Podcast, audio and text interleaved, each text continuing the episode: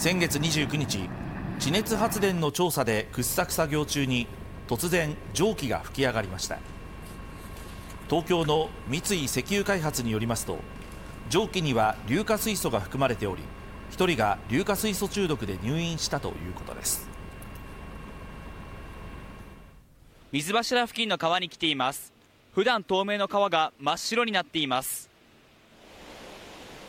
事業者によりますと石英を主成分とする地下鉱物が噴き出したとみられています。人体に影響はないとしていますが水質や土壌への影響は調査中で明日にも結果が出る見通しです。町は周辺の農家に水を使わないよう呼びかけ希望する農家には消防のポンプ車で給水しています。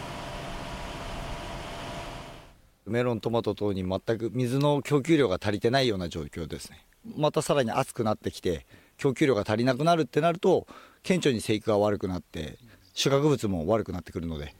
そうなるとやっぱり僕らとしても収入が減ってしまうというところで大打撃ですね。事業者側は蒸気を止める方法を検討しています今日午後7時から住民説明会を開く予定です